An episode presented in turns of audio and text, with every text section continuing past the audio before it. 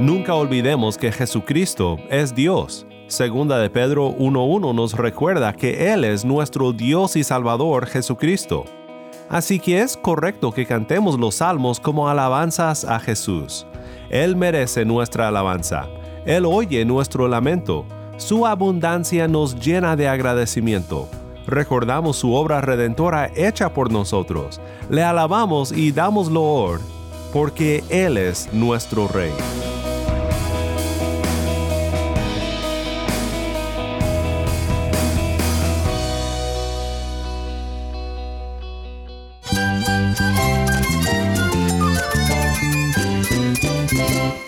Cristo es la esperanza. Cristo es mi Señor y mi Salvador. Cristo ha transformado mi vida. Cristo es la viña. Separado de Él, nada puedes hacer. Cristo es el camino, la verdad y la vida. Jesús es mi todo. El único descanso, la única paz verdadera es con Jesucristo. Estás escuchando a El Faro de Redención, Cristo desde toda la Biblia para toda Cuba y para todo el mundo. Hola, mi nombre es Daniel Warren, gracias por acompañarme aquí en El Faro. Hoy damos continuación a nuestra serie recurrente, Una Semana en los Salmos. Me han ayudado en mi andar diario, ministerial, personal. Que ha sido un refugio para mí. En las noches en que no he podido dormir. Me inspira la palabra del Señor. Si tu palabra no hubiera sido mi delicia, ya mi aflicción yo hubiera perecido. Desde Cuba, hermanas en Cristo que nos comparten sobre su gran aprecio por el libro de los Salmos. Hoy, como siempre, quiero buscar a Cristo contigo en su palabra. Particularmente quiero ver cómo podemos leer el Salmo 149 y maravillarnos de nuestro Redentor. Si tienes una Biblia, busca el Salmo 149 y quédate conmigo. El faro de redención comienza con Esta nación, canta GDC. Toma mi corazón, llena hoy mi interior. Hoy estoy frente a ti, no tengo nada que decir, anhelo de ti. Oh, uh, uh, uh.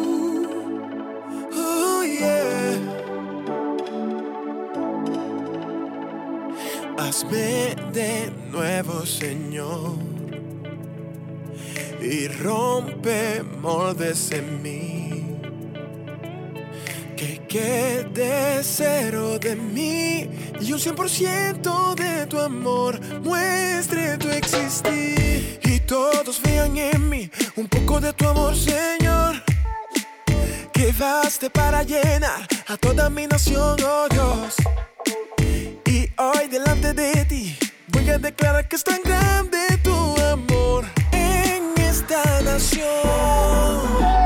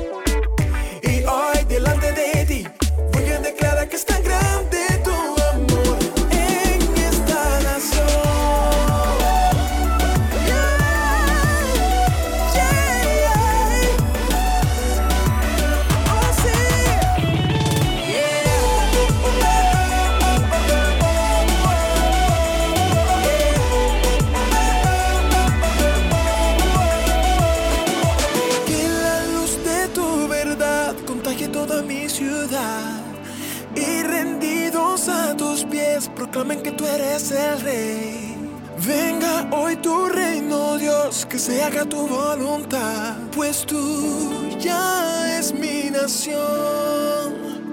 yo. Que la luz de tu verdad acompañe toda mi ciudad. Yeah, yeah,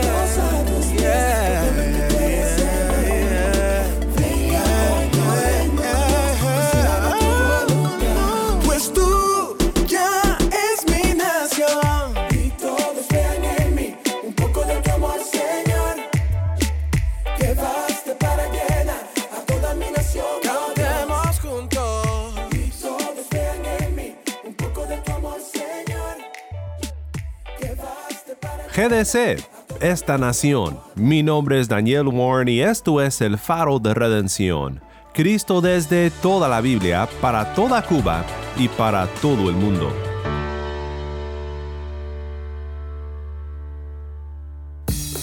Pues nos acercamos al final de una semana más en los Salmos, viendo esta semana los últimos cinco salmos en el Salterio, Salmos 146 al 150.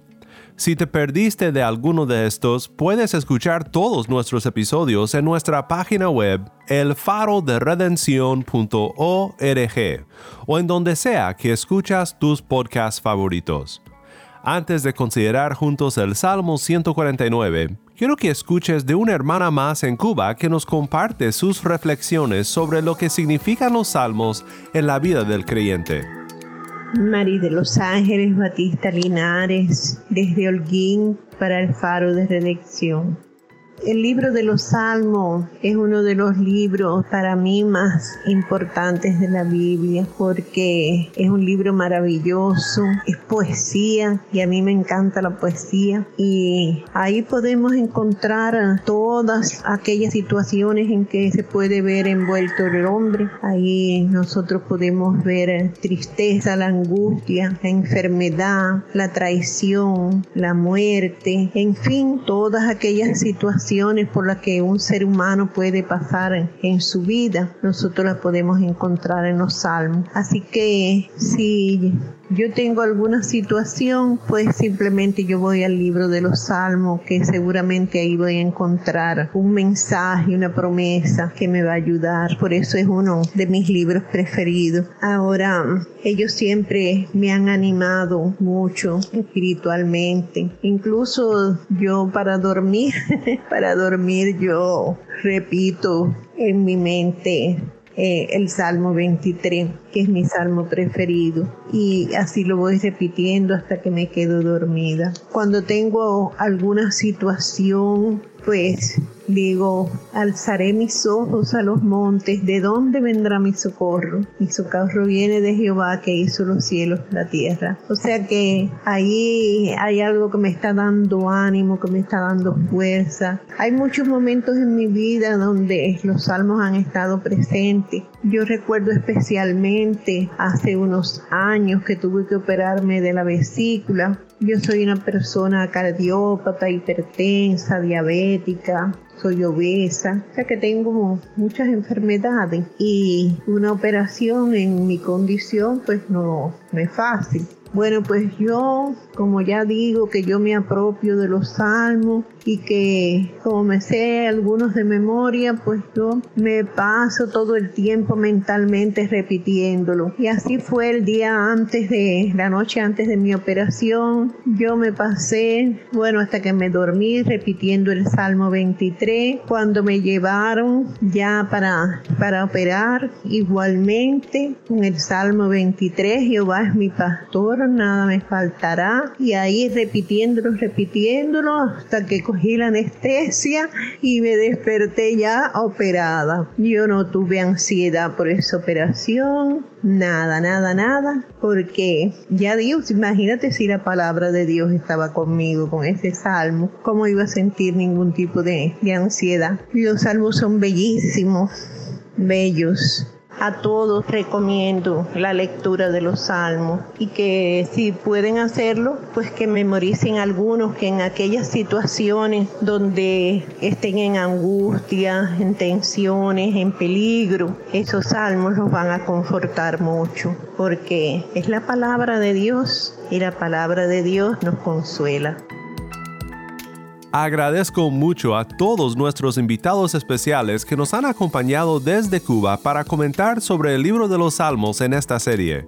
Qué bendición es ver cómo este libro, antiguo, de poesía hebrea, continúa impactando la vida del pueblo de Dios porque el mismo Espíritu Santo quien lo inspiró, sigue abriendo nuestros ojos para ver las glorias de Dios en los Salmos.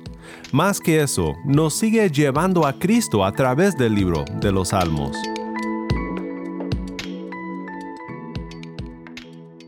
Hemos considerado en episodios pasados lo que significa buscar a Cristo en toda su palabra y particularmente en los Salmos. Te quiero recordar por un momento las cinco maneras de buscar a Cristo en los Salmos que por lo menos para mí son muy útiles en el estudio de los mismos tenemos en algunos salmos lo que son claramente profecías sobre Jesús. Hay algunos salmos que apuntan directamente a su vida, incluso a su muerte. Muchas veces llamamos a estos salmos salmos mesiánicos, aunque realmente pienso que todos los salmos son mesiánicos.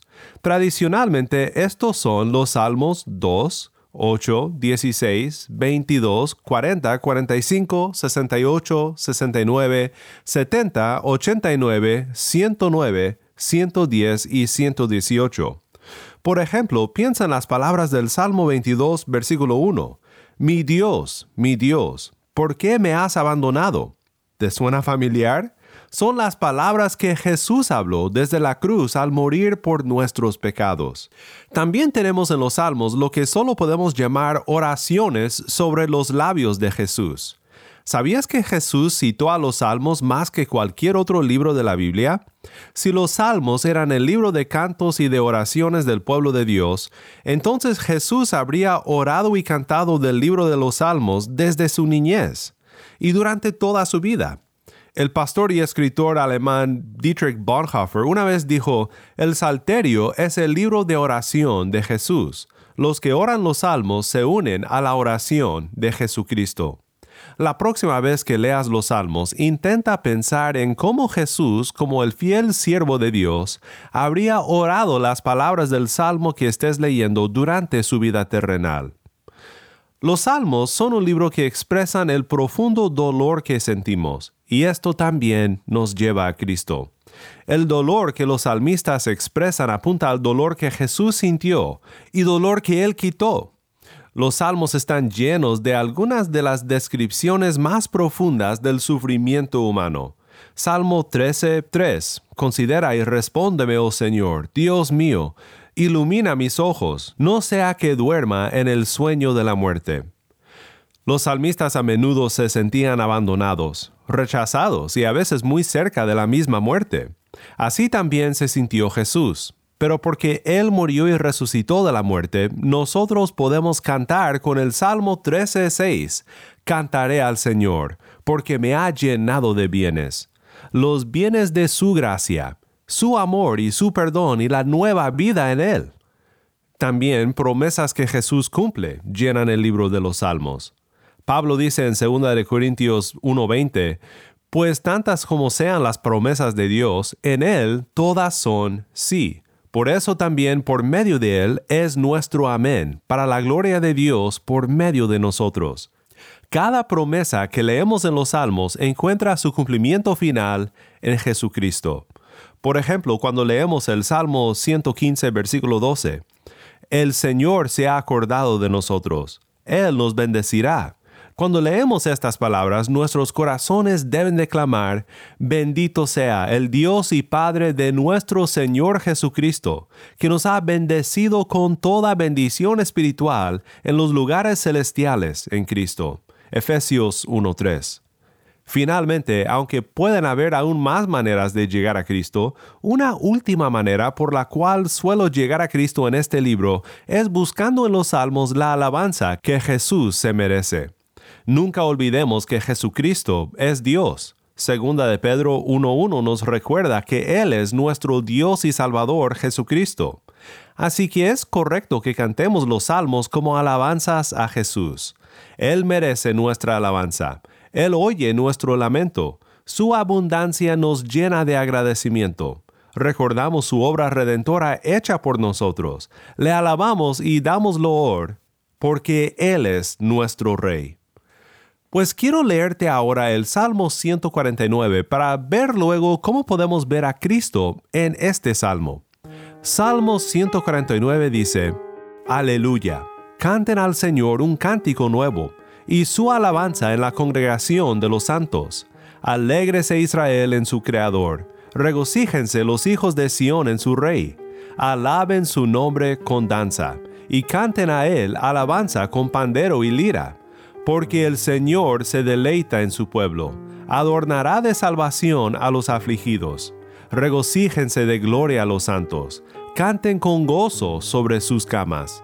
Sean las alabanzas de Dios en su boca y una espada de dos filos en su mano, para ejecutar venganza en las naciones y castigo en los pueblos, para atar a sus reyes con cadenas y a sus nobles con grillos de hierro para ejecutar en ellos el juicio decretado. Esto es gloria para todos sus santos. Aleluya. Nuevamente, esto fue el Salmo 149. Este salmo se puede dividir en dos partes. La primera parte enfocada en las acciones presentes de Dios por su pueblo y la segunda en promesas que conciernen el futuro, lo que Dios hará por su pueblo considerando las descripciones de Dios en el Salmo 149, creo que podemos ver la alabanza que Jesús se merece, como también promesas que Jesús cumple en este Salmo. Primero, el Salmo 149 describe a Dios como el Creador. Alégrese Israel en su Creador. Salmo 149, versículo 2. Este es un tema que se repite una y otra vez en los salmos, como también en los salmos que hemos considerado en esta semana. Siempre que oímos de Dios nuestro Creador, nos encontramos en un camino directo a Cristo. En el principio ya existía el verbo, y el verbo estaba con Dios, y el verbo era Dios. Él estaba en el principio con Dios. Todas las cosas fueron hechas por medio de Él, y sin Él nada de lo que ha sido hecho fue hecho. Juan 1, versículos 1 al 3. El que se alegra en su Creador con verdadero entendimiento, se alegra en Cristo Jesús. Por la fe, los israelitas que lo eran de corazón y no solo de sangre, se alegraban en el Creador que vendría a redimir a su pueblo, tal como los sacrificios que ofrecían por sus pecados señalaban. La segunda descripción es esta. Dios es el rey de su pueblo. En el mismo versículo 2 del Salmo 149, el pueblo es llamado a alabar a su rey. Regocíjense los hijos de Sión en su rey. Mateo 21:5 dice, citando a Zacarías 9:9, Digan a la hija de Sión, mira, tu rey viene a ti, humilde y montado en un asna, en un pollino, hijo de bestia de carga. Isaías 9, 6 al 7, porque un niño nos ha nacido, un hijo nos ha sido dado, y la soberanía reposará sobre sus hombros, y se llamará su nombre admirable consejero, Dios poderoso, Padre eterno, príncipe de paz. El aumento de su soberanía y de la paz no tendrán fin sobre el trono de David y sobre su reino, para afianzarlo y sostenerlo con el derecho y la justicia desde entonces y para siempre. El celo del Señor de los ejércitos hará esto. Mira también lo que dicen los versículos 4 y 5. Dios es el Salvador de su pueblo. Porque el Señor se deleita en su pueblo, adornará de salvación a los afligidos, regocíjense de gloria a los santos canten con gozo sobre sus camas. De nuevo te recuerdo que estamos considerando cómo ver a Cristo en los salmos, particularmente en cómo los salmos ofrecen a Dios la adoración que Cristo se merece. Si alguna descripción de Dios nos lleva fácilmente a Cristo en el Salmo 149, es la descripción de Dios como el que adorna de salvación a los afligidos. Te recuerdo de la historia de Cristo en Nazaret leyendo las escrituras en la sinagoga. Lucas 4, 16 en adelante dice, Jesús llegó a Nazaret, donde había sido criado, y según su costumbre, entró en la sinagoga el día de reposo, y se levantó a leer. Le dieron el libro del profeta Isaías, y abriendo el libro, halló el lugar donde estaba escrito, el Espíritu del Señor está sobre mí, porque me ha ungido para anunciar el Evangelio a los pobres. Me ha enviado para proclamar libertad a los cautivos y la recuperación de la vista a los ciegos, para poner en libertad a los oprimidos, para proclamar el año favorable del Señor. Cerrando el libro, lo devolvió al asistente y se sentó, y los ojos de todos en la sinagoga estaban fijos en él. Y comenzó a decirles, Hoy se ha cumplido esta escritura que han oído. Todos hablaban bien de él y se maravillaban de las palabras llenas de gracia que salían de su boca, y decían, ¿no es este el hijo de José? Sí, este es el hijo de José, nacido para proclamar el año favorable del Señor, para traer verdadera libertad a su pueblo. Mateo 1, 18 al 21. El nacimiento de Jesucristo fue como sigue. Estando su madre María comprometida para casarse con José, antes de que se llevara a cabo el matrimonio, se halló que había concebido por obra del Espíritu Santo. Entonces José su marido, siendo un hombre justo y no queriendo denunciarla públicamente, quiso abandonarla en secreto. Pero mientras pensaba en esto, se le apareció en sueños un ángel del Señor diciéndole, José, hijo de David, no temas recibir a María tu mujer, porque el niño que se ha engendrado en ella es del Espíritu Santo, y dará a luz un hijo, y le pondrás por nombre Jesús, porque él salvará a su pueblo de sus pecados. Finalmente, la descripción de Dios como juez es una promesa cumplida en Cristo. Sean las alabanzas de Dios en su boca, versículo 6, y una espada de dos filos en su mano, para ejecutar venganza en las naciones y castigo en los pueblos, para atar a sus reyes con cadenas y a sus nobles con grillos de hierro, para ejecutar en ellos el juicio decretado. Esto es gloria para todos sus santos Aleluya. Salmo 149, 6 al 9. El juicio venidero profetizado en el Salmo 149 tiene su cumplimiento en Cristo, en dos etapas o en dos momentos de la historia.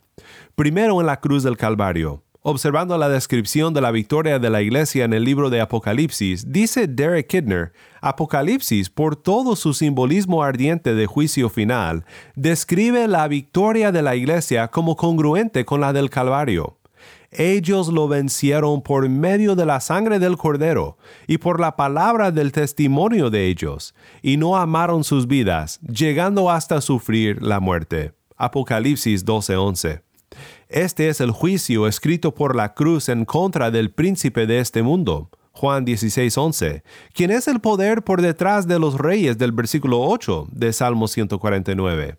Dios ha designado gloria para todos sus santos en un nivel más alto que lo que fue claramente visible en el Antiguo Testamento. Tales son los honores de batalla de una guerra santa genuina. Pero la cruz no fue el momento final del juicio. Fue el juicio decisivo que ganó la batalla cuando Cristo triunfó sobre el diablo, el pecado y la muerte, y llevó sobre sí mismo el juicio que nosotros merecíamos por causa de nuestros pecados.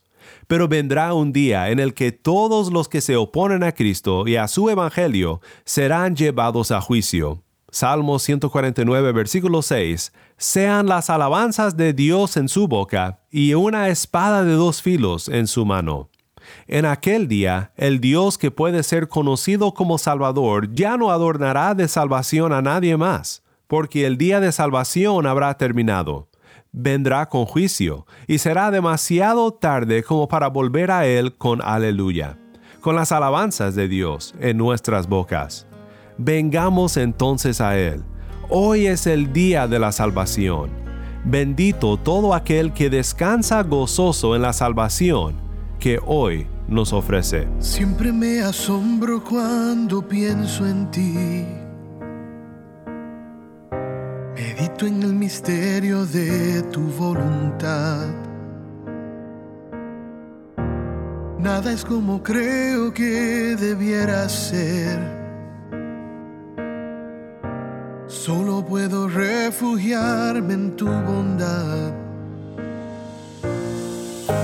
Te busco en la noche y en la soledad. Busco en las tinieblas y en la tempestad. Te busco en el diluvio y el rugir del mar, pues eres mi refugio. Vengo a refugiarme en tu bondad. Y mi única esperanza mi única esperanza es que eres bueno.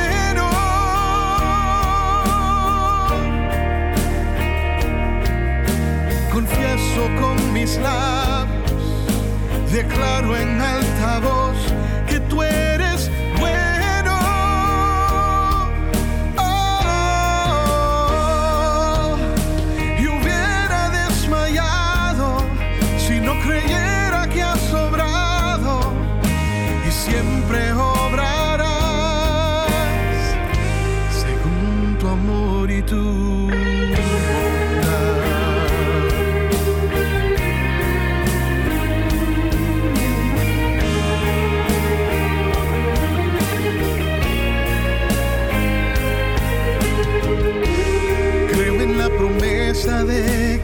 estás aquí. Soberano Dios con toda autoridad. Que todo lo que pasa obra para el bien. Y nada en este mundo aquí me vencerá. Tú eres mi sostén en toda soledad. En las tinieblas y en la tempestad. No temeré el diluvio ni el rugir del mar, pues eres mi refugio. Corro a refugiarme en tu bondad.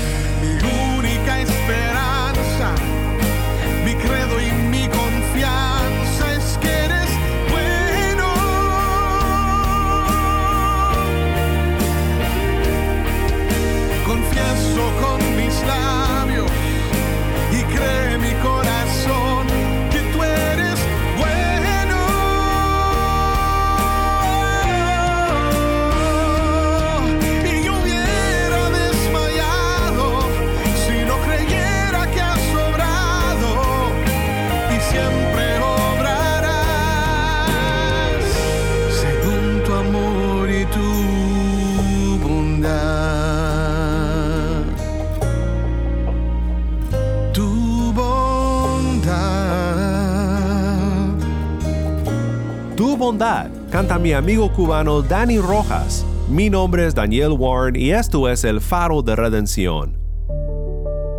Oremos juntos para terminar.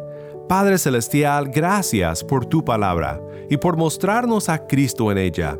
Alabamos nuestro Creador, nuestro Rey, nuestro Salvador y nuestro Juez. Ayúdanos a siempre mirar a Cristo y a siempre decir aleluya por el gran amor que nos muestras por medio de Él. En el bendito nombre de Cristo oramos. Amén.